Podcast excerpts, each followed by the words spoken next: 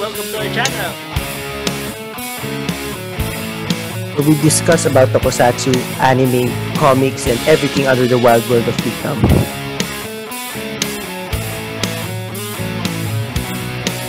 My name is Jomar. My name is Migs. And you're watching Geeks Out of Nowhere. Geeks Out of Nowhere. Hey guys, and welcome again to another episode of Geeks Out of Nowhere. Yun. So, kung mapapansin nyo, di na kami nag-i-intro ngayon kasi meron na kaming panibagong intro vid na nandito na, nakita nyo na for this episode. So, Migs, how are you? So, medyo sumid na eh. Pero ayan, we still find time na makapag-record ng mga episodes. Mm-hmm. So, ano kaya? Bago muna tayo siguro magpunta doon sa mga pag-uusapan natin, no? Siguro we can give some give our audience about some updates kung sa mga aabangan nating shows and other events na sa tingin natin is worthwhile of our time, and syempre feeling ko aabangan nila yung mga ano na to eh, series and events eh. So first we have yung mga showing ng mga dito mga shows na inaabangan natin. Say for example we have the House of the Dragon, the prequel of Game of Thrones. Then we have She-Hulk and dito Andor for Andor. Andor. And then yung ano dito kasabayan rin ng Andor is yung ano Lord of the Rings, dito? Ring of Power. Oh, Ring of Power. So, from of all these shows no, Migs, ano yung isa sa mga inaabangan mo? I think She-Hulk because andun si Daredevil, which is si Daredevil is pasok siya sa top 3 superheroes ko. So, kaya looking forward ako sa kanya. And then walang hindi mo nabanggit pero ayun, nakalabas na sa Netflix. Gusto ko ring actually mamaya after dito baka panoorin ko na nilabas na yung anime ng Tekken. So six episode anime na available na sa Netflix, and ito pa sa end ng August mag-premiere dito sa Pilipinas sa mga sinehan yung Dragon Ball Super Super Hero. Ayun, isa pa yun. So dito this Dragon Ball Super movie is more focused on Gohan, 'di ba? Gohan, oo. Though hindi ako fan ni Gohan, pero syempre gusto rin natin makita yung ano niya, yung story ma-focus sa kanya kasi nawala siya sa loop eh habang tumatagal. Totoo. Actually kasi kasalanan rin ni Chichi. Hindi, ano naman kasi Gohan naman talaga is parang pinagbigyan niya yung wish ni Chichi na magkaroon siya ng degree. So, magkaroon siya ng degree, then magkaroon ng master's or PhD, whatever. And then, yun, natupad naman niya. And then ngayon, he's fulfilling naman his own calling, which is talagang maging isang strong Z fighter after his father, Goku. Well, sa Tournament of Power naman nakita natin yung kung gaano naman siya dito. Unti-unti niya nababawi yung skills niya and yung galing niya, 'di ba? And yet papanood ko, nag-stop ako sa Dragon Ball Super. Panoorin mo. Maganda yung Dragon Ball Super. Actually, the Tournament of Power itself, ganda. Yun pa, isa sa mga pinapanood ko ngayon. Kung mahilig kayo sa tokusatsu lalo na sa Kamen Rider, I strongly recommend skipan nyo na yung revise. Mag-focus kayo sa Futotante. Kasi yun yung direct sequel ng Kamen Rider Double. Oh, so, yun. Isa pa yun. Anime siya, pero yun. It has the same old Kamen Rider Double. Maganda pa rin. Good. O nga, actually it's available on YouTube via Muse Asia channel. So hindi na kayo mahihirapang maghanap ng episodes kasi hanapin niyo lang siya sa YouTube, andun siya, and may subtitles din. Oo, yan ang kinagandahan doon. Syempre. For the shows naman na aabangan ko aside from She-Hulk, I definitely would watch Ito. Yun, Andor. And dito yung Rings of Power and yung House of the Dragon. House of the Dragon kasi I'm really interested with the the Targaryen dynasty. Kung paano sila yung, this is at the height of the Targaryen dynasty sa Westeros. So it's interesting how the power play and politics would play out dun sa sa time na yon. Whereas for Andor, ang in-expect ko dun is hindi dito nitty-gritty siya eh. It's not your typical Star Wars film, and it's really parang alam mo yon, yung it follows the footprint or blueprint nung Rogue One. Iba yung kwento niya talaga kasi hindi siya yung tungkol sa Jedi or the other or the Sith. It involves the people that are really affected by the invasion and the rule of the Galactic Empire and how they started the Rebel Alliance. Siguro the Ring of Power naman kasi ito interesting din siya kasi dito we will see the familiar names in their younger selves, oh, diba? Yung prequel, pinaka-prequel ng Lord of the Rings. Most particularly dito yung second age of the of J.R.R. Tolkien's lore sa Lord of the Rings series. And yun, I think we're over with our updates. Siguro kwentuhan muna tayo ng konti. Balita ko, Migs, pinanood mo rin yung movie na Katips over the weekend. And yeah, I think we can we can at least discuss onte about the film and what are your reactions about it? Well, mahilig ako sa yun. Isa sa mga guilty pleasures ko yung mga musical. So I was captivated by their songs, lalo na yung Sa Gitna ng Gulo. Oo, maganda yun. Sobrang nakaka-trigger yung movie, lalo na dun sa sa mga torture scenes, pero it's meant na tumatak sa iyo eh, because it speaks of the truth, hindi fabricated by the lies being spread ngayon sa mga social media like sa TikTok and then the false history na pinapakalat sa YouTube. So it's meant na tumatak talaga para sa mga viewers. I agree with what you have said, pero ang isa sa mga tumatak sa akin na kanta maliban sa sa Gitna ng Gulo is yung Manhid. Yun, gusto ko rin yun. Hindi ko mahanap sa internet din eh. alam ko favorite mo si Kapanyong eh. Ako mapapansin ko lang dito, medyo yung theatrical acting nila is mas litaw na dito sa movie na to. Hindi siya yung parang acting na typically na makikita natin for movies or TV. Kasi dito there are lots of movement. Dito sometimes there are some cringy parts. I admit, sometimes may mga nakikringe ako sa iba. Pero it's a beauty, don't get me wrong, cringy siya for me, pero the whole movie itself is very nice. Maganda. Actually, the essence and the message of the movie is excellently shown dito sa movie. And I'm also fond of musicals na nanood rin na Hamilton, Rent, nagaganda na ko doon. Oo, yun. Isa pa. Sound of Music pa nga yung pinakauna. May Before Christmas, gusto ko din eh. Oh, yun. 'Di ba? Pero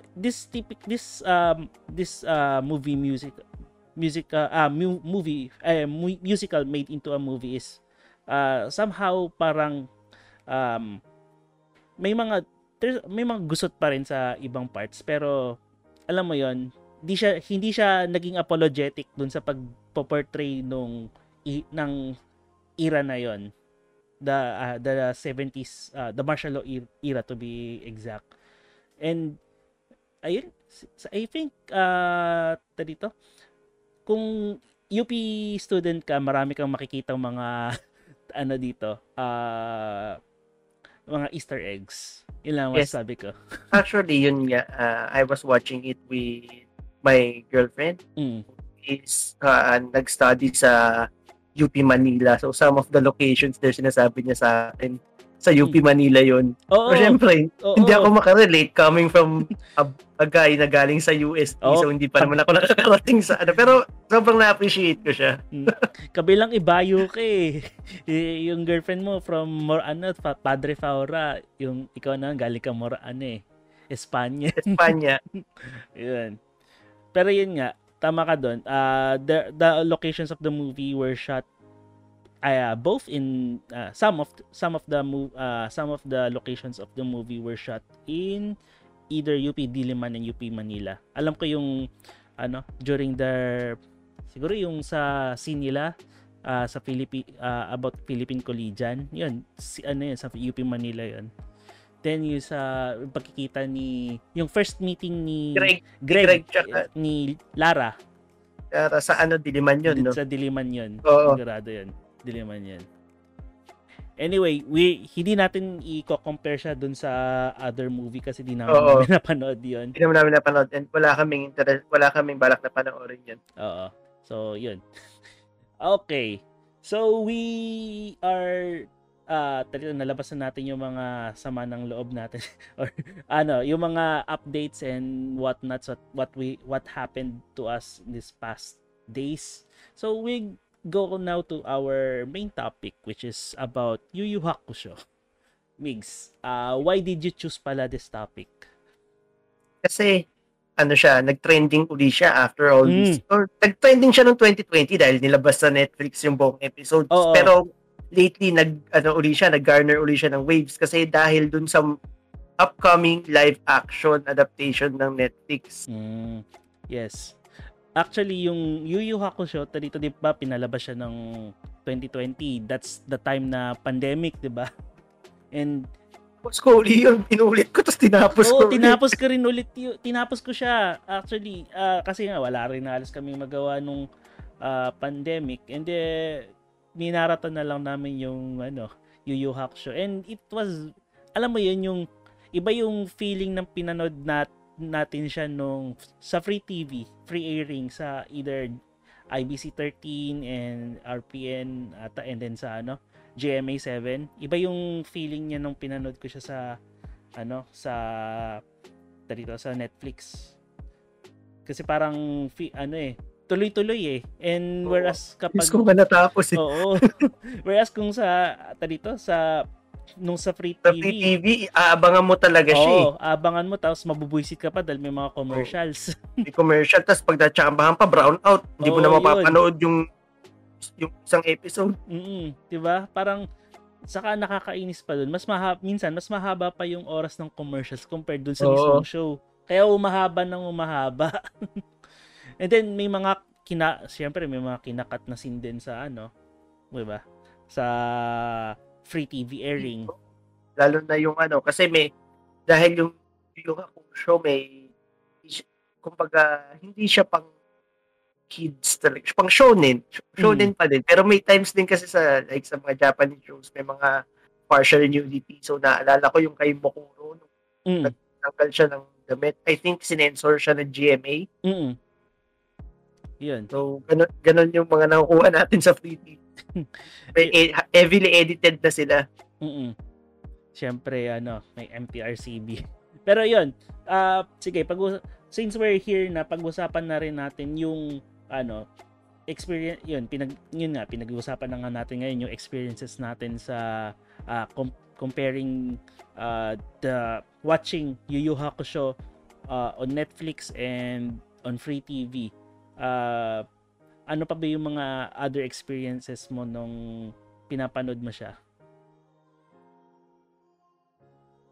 Well, actually, dalawang era ko siya, or hindi naman era, parang pinanood ko siya nung originally na lumalabas siya sa IBC 13, then alam ko hindi yata natapos to, then pinanood ko rin siya sa GMA 7.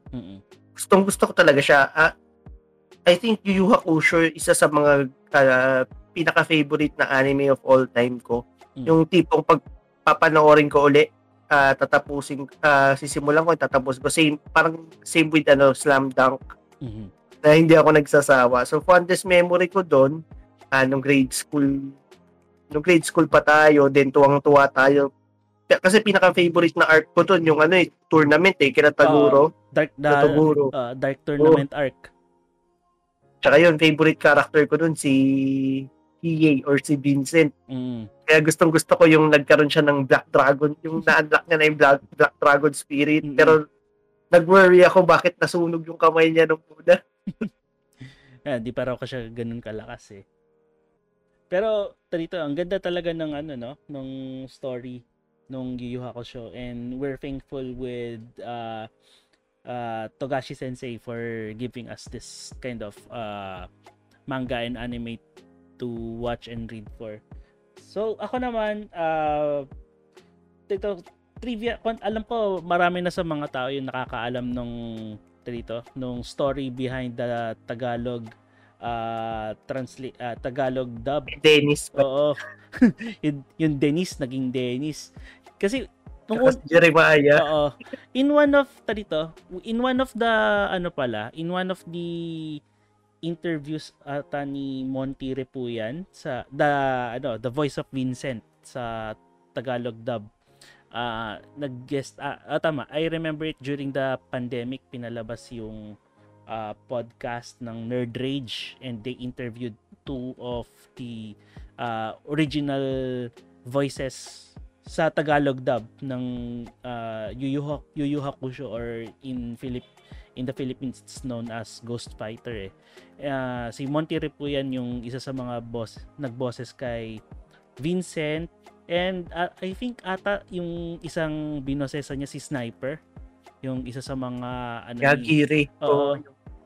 Isa sa mga kawal, yung mga disciple ni Sensui. Mm-hmm. And actually daw, ang kwento daw nun is that pinapanood nila muna every episode, tinitingnan nila kung ano yung mga treatment na pwede nilang gawin sa dubbing, and at the same time, kasi wala sila talagang idea on how the story would run, and wala rin silang mga Japanese translators nun, so parang they just come up with a script kung paano nila makakwento yung yung story, and then the dub itself, paano nila gagawin yung dubbing.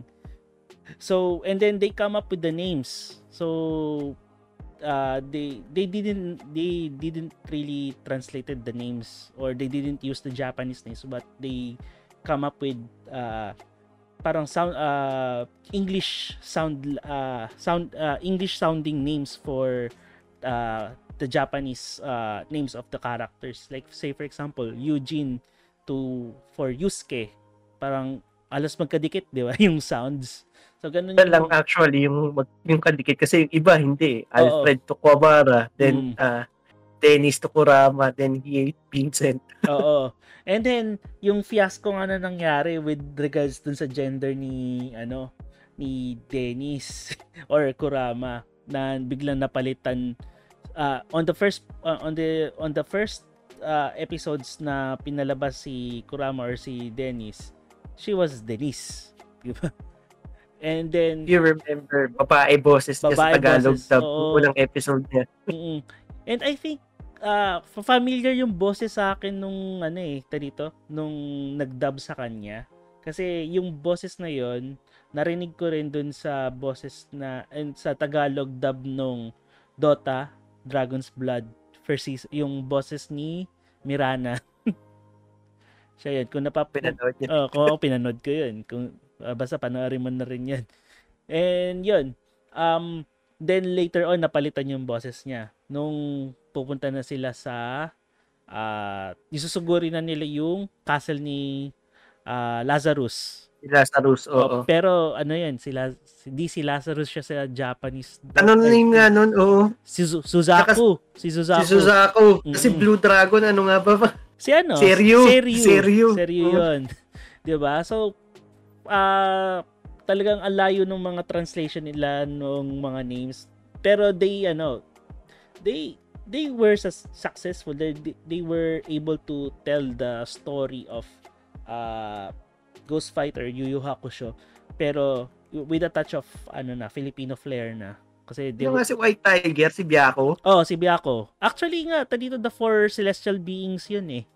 Oh, yun sino yung bato? Bato si di ko na maalala. Kalimutan ko din eh, yung sinira ni Dennis yung pinakapuso kaya nung nag-assemble yung napunta sa put yung ulo. Oo.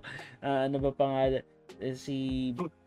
Kasi yun nga, the four celestial animals yun eh. Si Suzaku, Serio, Biyako, the White Tigers. Turtle si, yung isa eh. Oh, yung turtle. Bato. Turtle. Di ko na rin maalala.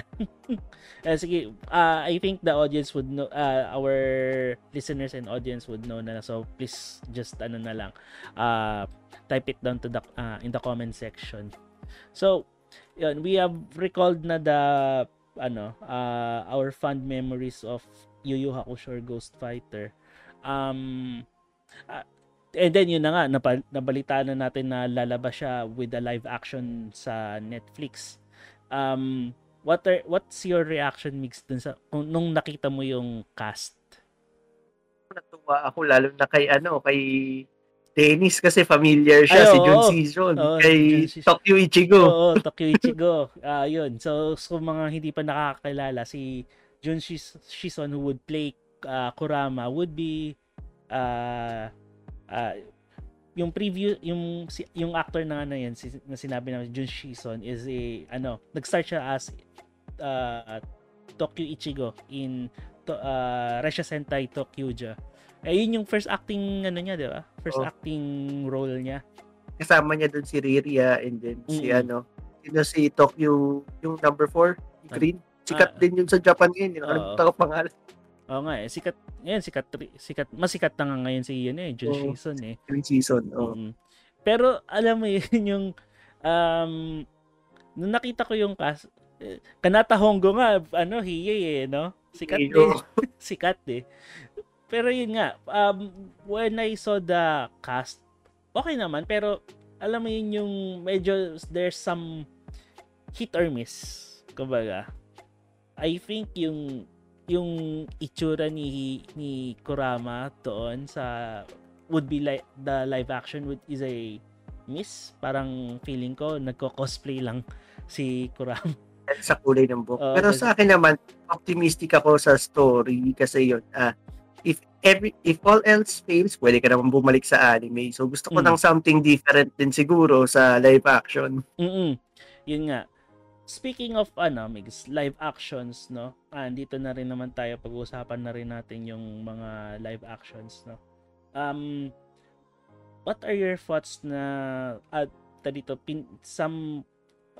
network Hollywood or Japanese or other production from whatever what corner of the world na nanggaling, they're producing these kinds of live action shows?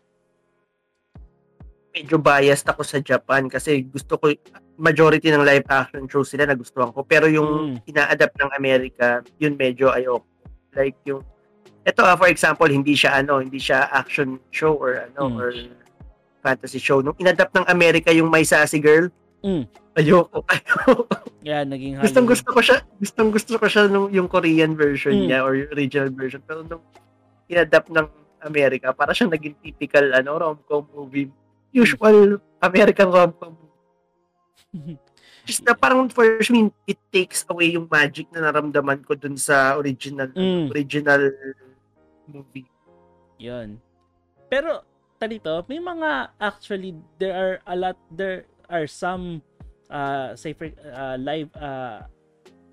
live action adaptations na supposedly dapat Hollywood ang gumawa. Say for example, yung Full Metal Alchemist. Yun, sabi nga nila one of the worst live action adaptation. Pero hindi ko pa napapanood, so hindi ko muna siya i-judge. And then yung Attack on Titan. Yun, isa pa yun. Nanood ko yun. Pero Haruma Miura, dito, I know you're in a better place na, so but the movie, it's not that good. Yun lang masabi ko. Parang ang daming fact, maraming misses dun sa movie na yun. Parang I think it would be better if Hollywood could have adapted it. Kasi dito, the cast itself hindi naman talaga sila Japanese. Diba? I mean, yung in the anime, hindi talaga Japanese yung mga characters doon. 'Di ba? They're more Western from the names naman, 'di ba? And then their appearances. Although 'yun, na-adapt nila. Ano pa kaya yung mga movies na isa pa sa mga worst na na-adapt from anime to movie is yung Dragon Ball Evolution. Oo, yun. Stay away from that movie as much as possible. Hindi siya maganda. Basura. Para rin siyang naging typical rom-com na movie with superpowers. Actually, wala yung essence di ba? Yun lang, I think yun lang naman yung kinakatakot natin when it comes to live action adaptation Or movie or series adaptation, no? Is yung kung mawala yung essence of the essence nung the show. It's nung from what we have kung ano yung mga napanood natin nung una, 'di ba? I think yun yung ano naman, ayun, hindi lang yung fear natin, pero sometimes they deliver, like yung Rurouni Kenshin na film series. Ah, yes, definitely. They deliver. Pero kasi pinag-aralan nila yung material at the same time, syempre, kadikit nila yung creator mismo, si Nobuhiro Watsuki. And then, yun nga pala, the next month, siguro alam na nila kung ano yung pag-uusapan natin, no? So, preview lang ito. Yun nga, preview lang itong pinag-uusapan namin. And then yung I think isa ring factor is yung parang kailangan inaakma rin nila dun sa culture ng i-adapt nila na to live action. Say for example nga yung Full Metal Alchemist, it's supposedly talagang dapat European yung setting niya And then they really look like cosplaying lang. Yun lang yun sa akin. Pero ako, hindi ko alam kung negative yung mga reviews, pero sa yung Bleach na live action, nagustuhan ko. Yun pa, isa pa. Siyempre, talaga to, live action, yun nga, kasi culturally, talagang madali lang i-adapt yung Bleach kasi Japanese And then, yun pa. Siguro kasi, another factor na rin yung CGI, I guess, kasi lalong-lalo na nung pinagko-comparean ko yung mga live action na napanood ko, movies like Gatchaman. Okay, decent naman yung CGI niya. Decent. Kahit yun, Gatchaman, kahit ang daming negative reviews yun, isa yun sa mga nagustuhan kong live action. Although kasi dito, the essence of Gatchaman kasi andun pa rin naman kahit pa paano. Diba? Yung parang mature take on Gatchaman. Yung parang mas darker siya compared dun sa anime. And then, mas dito, mas maganda pa nga yung feeling ko lang, mas maganda yung adaptation ng Gatchaman compared sa Attack on Titan. Kahit nandun na si, sa Tom Ishihara or si, Kiko Mizuhara, tama ba? Kiko Mizuhara or si, si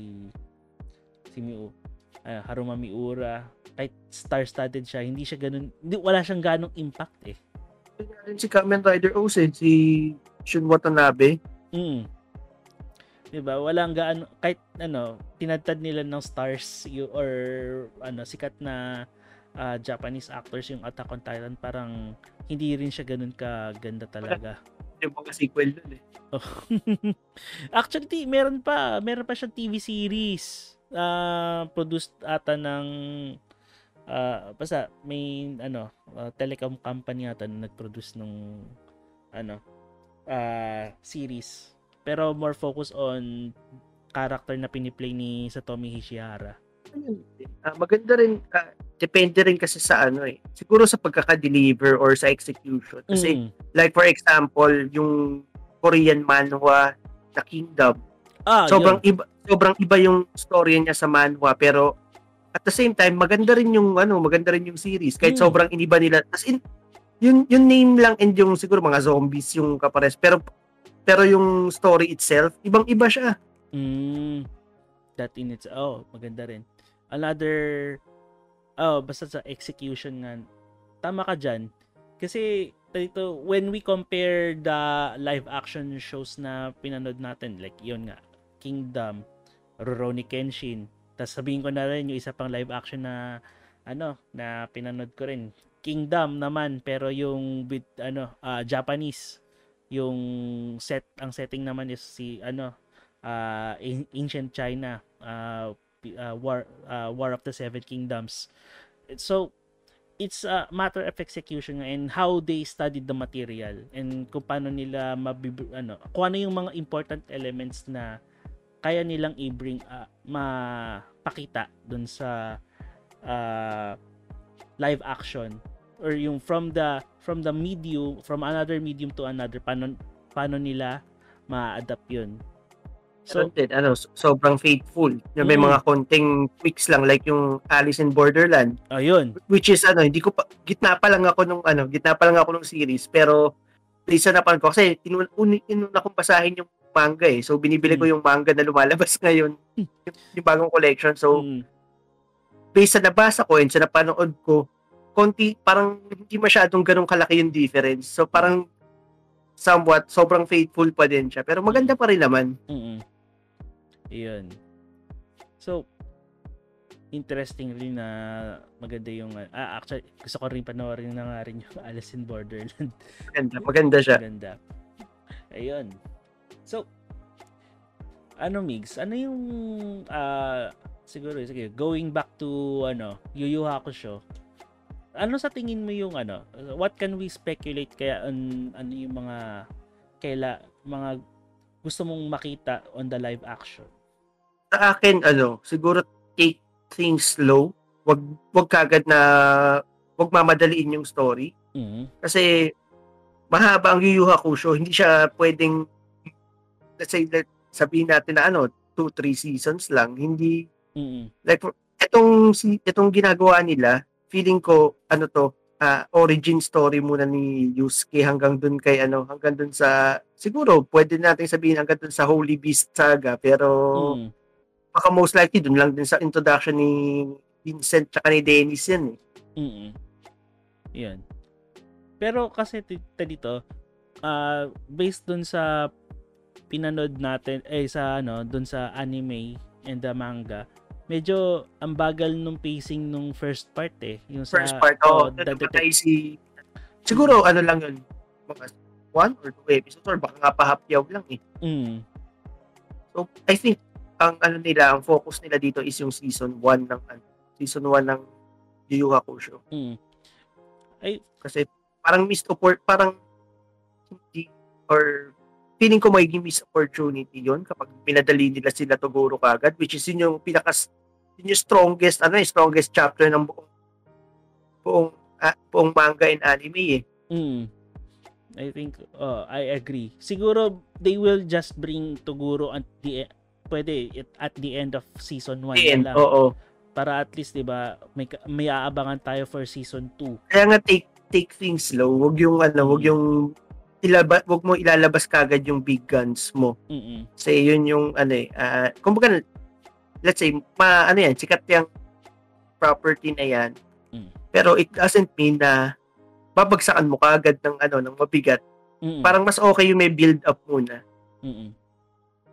Then siguro naman dito natuto na rin yung Netflix with their Cowboy Bebop ba yan?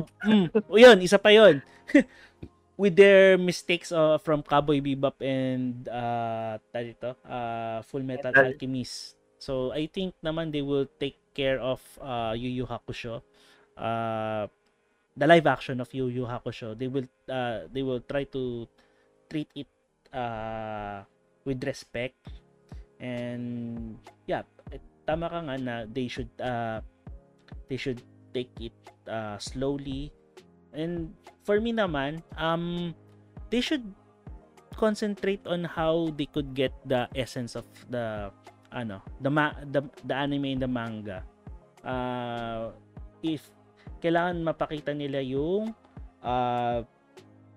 ma-adapt nila ng maayos yung yung source material into live action. Pero for sure may mga babaguhin kasi very 90s yung Yu Yu Hakusho eh.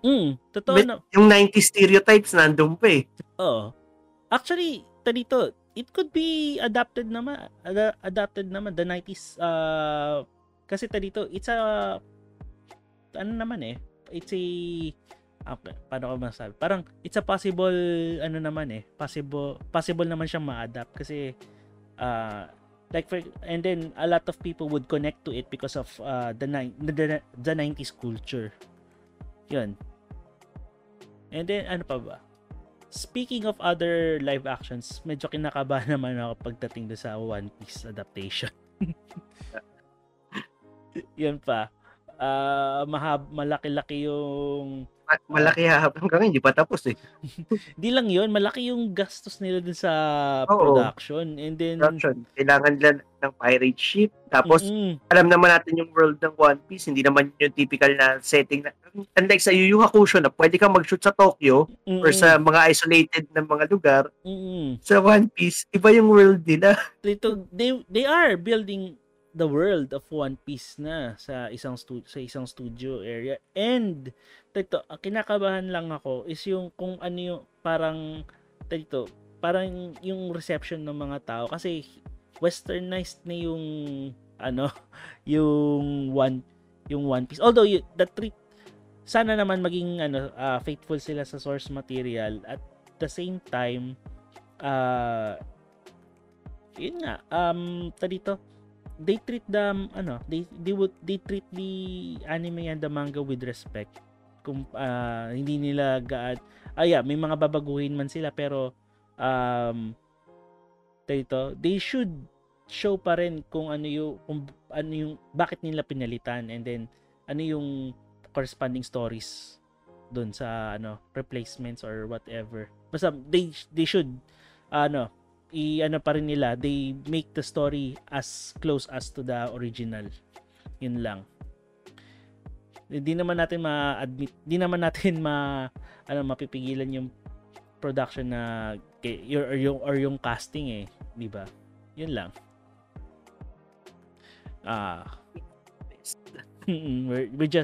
We're just going to hope for the best. Yan. Nakailang na tayo. Parang mahaba na natin ang pag-usapan natin. Anyway, may naiisip ka pa ba na other things about live actions? Siguro one final thing, gusto mong makita na live action adaptation in the future? Mahirap yan. Kahit hindi pa nagagawa ngayon, basta kung ano yung dream mo or kung ano yung gusto mo ma-adapt. Ako kasi gusto ko ng Slam Dunk, pero may bago naman siyang anime. Yun. And ayun din, gusto ko ng live at ng respectable and maayos na Gundam adaptation. Kahit anong Gundam series, pero tinitors ako sana in the future magkaroon yung G-Gundam na live action adaptation. Yun. Ako din, gusto ko rin. Actually, there are proposals na of making a Gundam movie. Kasi yung dati, alam ko meron silang live action ng G-Savior, pero pangit daw. Napanood, hindi ko napapanood yun. Ayun. Ito naman sa akin, bago ko pala sabihin yun, meron pa pala ako nakaligtaan. Meron pa pala tayo mga Filipino adaptations, live action adaptations na pwede natin mapag-usapan. Say for example, yung upcoming na Voltes 5 adaptation to Filipino. live action. So parang I think sa akin yun, going to your question, inaabangan ko rin yung Voltes 5 live action kasi they maganda yung trailer, 'di ba? And at the same time excited ako pa noon nila i-adapt yon na in a how they will tell it sa from our perspective as Filipinos. Yun. And at the same time, masyado na nilang hinipe yung show. Hopefully, they live up to the hype. Pero ako, hindi ko siya papanoorin kasi I've lost my faith sa GMA 7, lalo na sa ginawa nila sa Zaido, Chider. Well, ako, talito, as a fan of Voltes 5, papanoorin ko siya. Siguro, yun, other shows na siguro magandang i-adapt into live action na pwede kong abangan. Ayun, maliban sa Slam Dunk, kasi for me kasi na-fulfill na nung nilabas na nila yung Rurouni Kenshin eh. Apa ba? Wag another Dragon Ball. Ano pa ba mga... Untouchable yun. Oo. Untouchable yun. Mm-hmm. Ayaw mo ng Hunter x Hunter? Hunter x Hunter, di ko nakikita siya na pwedeng ma-adapt into live action. Paksa, hindi po yun Hunter x Hunter, ha? Oo, Hunter x Hunter. Hunter x Hunter yun. Apa ba mga pwedeng ma-adapt? But I think Slam Dunk is one of the most possible na ma-adapt into live action. Magic Knight Ray Earth. Magic Knight Ray Earth, possible. BTX. BTX 'yun, isa pa. Maganda rin siyang ma-adapt. Kaso nga lang I don't know if sikat siya na magiging sikat. Oo, hindi siya ganoon kasikat ata. Hindi ganoon kasikat eh. Sa atin lang sikat 'yun eh. Dito sa atin lang. Siguro siguro recent animes siguro pwede siguro ang Kimetsu no Yaiba to be adapted to live action since possible may mga ginawa na ng theatrical version yung Kimetsu no Yaiba, so I think possible naman na magkaroon ng ng live action ang Kimetsu no Yaiba. Yan.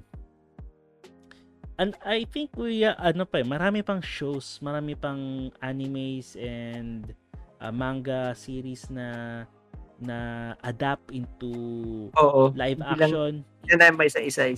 Pero merong magandang manga series na na-adapt I think a few years back, may sequel din. So kung gusto niyo lang tumawa, panoorin niyo yung Hentai Kamen. Oo, isa pa yun. Hentai. Oh, maganda 'yon. Actually, yung actor ng Hentai Kamen, yun yung Gatchaman eh. 'Di ba? So, hindi, pero maganda yung kwento ng Hentai Kamen, promise. Basta panoorin niyo kung bakit Hentai Kamen. 'Yon. Siguro, ayun. Another live action series, a live action movie na from anime or manga is yung Blade of the Immortal. Oo, nakita ko sa Netflix pero ang tagal ko na sa list ko, hindi ko pa napapanood. Actually okay naman siya. Takuya Kimura's acting there was good. Actually kung napanood mo yung isang movie ni Takuya Kimura, series pala ni Takuya Kimura being Musashi Miyamoto, ma-appreciate mo yung yung ginawa niya doon. Nasa list ko naman yun eh. So, mapapanood ko rin siya sooner or later. Yeah. Yan. Okay. So, I think, if the audience or the listeners have their own, opinions about other, of Yu Yu Hakusho's live action or other movies or other animes with live action, siguro you can also express your opinions via the comment section and we will appreciate if you're going to dito, say your opinions para at least may activity naman yung ano natin, comment section. Eh, yun. Well, any other additional things pa, Migs? Sa akin, all good na ako. Ah, okay. Ako rin, all good na rin ako eh. So, any shoutouts bago tayo magtapos? Ako sa shoutouts, so yun, shoutout sa mga, yun, nag-tape ako ng, nag-video uli ako ng isang episode, or hindi naman isang episode, tribute episode kay Spider-Man sa Comic Odyssey. So, shoutout sa Comic Odyssey kila Sandy, at Rowena, at Ling, at sa lahat ng staff ng Comic Odyssey. Thank you for allowing me to na mag-video dun sa location. And also, ayun, shout out din sa ating kaibigan na I think magbabago na ng career, the original hentai kamen, Joshua. So, shout out sa iyo. Shout out sa iyo, Josh. May nakakalimutan ba ako? Ayun. Si Paolo, shoutout na rin natin. Total, mamaya. Oh, shoutout na rin. Kakalaro na rin natin sila mamaya sa ano. Tapos, ayun. Since August ngayon, belated happy birthday sa aking inaanak na si Russ. So, Russ, happy birthday. Belated happy birthday. And thank you sa pag-drawing mo sa amin ng ninang mo. So, yun. Ipapapaframe pa namin yung drawing mo. Papasain din pag once na pumaprint na. So, thank you, Russ. And belated happy birthday. See you this Saturday. Yun. And lastly, ayun, gusto ko rin sanang magbigay ng shoutout sa girlfriend ko na si Tata, kasi these past few days have been tough, pero sabi ko nga sa'yo, regardless kung ano man yung mga nangyari, there is always light in the tunnel. Sabi nga dun sa movie na pinanood natin last Sunday, sabi nga doon is sa gitna ng gulo, umusbong ang pag-ibig. Yun. So, yun lang. Thank you. Thank you. Okay. Nice, Migs. Okay. For me, shout out. So, mauna na rin syempre. Belated happy birthday sa aking mother. Ma, happy birthday. August 8. Then, on August 25, happy birthday naman ng kapatid ko. So, happy birthday naman sa'yo. Shout out na rin sa ating mga high school classmates. And syempre, some of my college friends na rin. Yun. And shout out na rin to my wife. And yun pala, no? So, shameless plug na rin. Yung wife ko pala is accepting commissions na. So, kindly follow her Instagram account at Fort Caroline. So, if you're interested to have your to be drawn by my wife. So, yun. Makikita niyo yung artworks niya, and then yun. Yung prices for her commissions. Follow niyo na. And yun. Yun. Follow niyo na siya. Hindi kayo magsisisi sa pag-follow. Yun. Tama. Thank you, Migs. Anyway, ayun nga pala, no? So, this month pala, we are planning to do 2 episodes. So, this is the first of the 2 episodes that we're planning to make, kasi we made this episode especially for the live action adaptation of Yu Yu Hakusho. And second episode nga natin for this month. Second natin since August tayo. So sa August, syempre hindi lang Spider-Man month yun nandun. If you notice, August is the 8th of the month. And then 8 of the year pala, sorry. Number 8 ng year ang August. And then, meron tayong August 24. So, if you see 8-24, those are the jersey numbers of Kobe Bryant. And also, nagkakaroon ulit ng buzz ngayon regarding dun sa bagong anime ng Slam Dunk. So, we think ito yung perfect time para maglaan tayo ng episode for basketball, which is very popular with the Pinoys and internationally din. And yun, hindi lang kasi siya sport, part din siya ng buong geek community, lalo na sa NBA cards, and then sa anime, and then even sa comics din, sikat na sikat siya, and lalo na rin sa mga books. So ayun, gusto namin gumawa ng basketball episode next season. And yun din, want ko na makalimutan tuloy, since basketball yon, belated happy birthday din sa aking isa sa mga best friends ko na si Jerome. So belated happy birthday. Ayun, belated happy birthday Jerome. So 'yun. Dito, on the run siya for MVP, no? Sa league nila. Number 1. Oh, number 1. Sa league, actually league namin. Hindi lang ako masyado naglalaro so far. Life happens minsan. Mm-mm. Pero I've played 2 games this season na. So 'yun.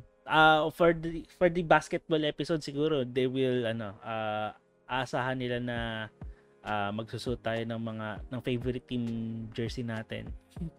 'Yun. And then syempre pag-uusapan na rin natin yung basketball. Syempre basketball tsaka slam dunk. And then yung ano pa yung mga basketball related shows nyo na pinanood.